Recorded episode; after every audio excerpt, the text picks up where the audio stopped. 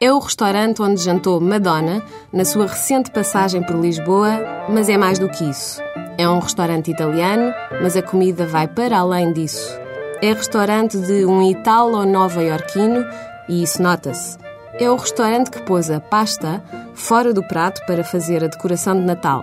É o restaurante que o prestigiado New York Times considerou uma das melhores refeições de Lisboa é o Mezzaluna, o italiano que mora na Rua Artilharia 1 há 10 anos e continua a fazer história e moda na capital.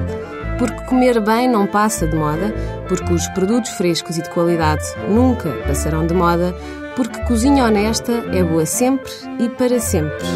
Hoje é quarta-feira, dia de raviolis no Mezzaluna, e eles tanto podem vir recheados de bacalhau ou de açorda de gambas. A criatividade do chefe Michael Guerrieri parece não ter limites. Todos os dias há pratos diferentes e com diferentes quer-se dizer também pouco usuais. Exemplo, almôndegas de courgette com pesto de courgette. As pastas estão por todo o lado, como seria de esperar num restaurante italiano, mas no Mezzaluna saltam para fora do prato, dão forma a velas de tamanho XL e decoram as paredes para iluminar o Natal. Luz, velas, ação.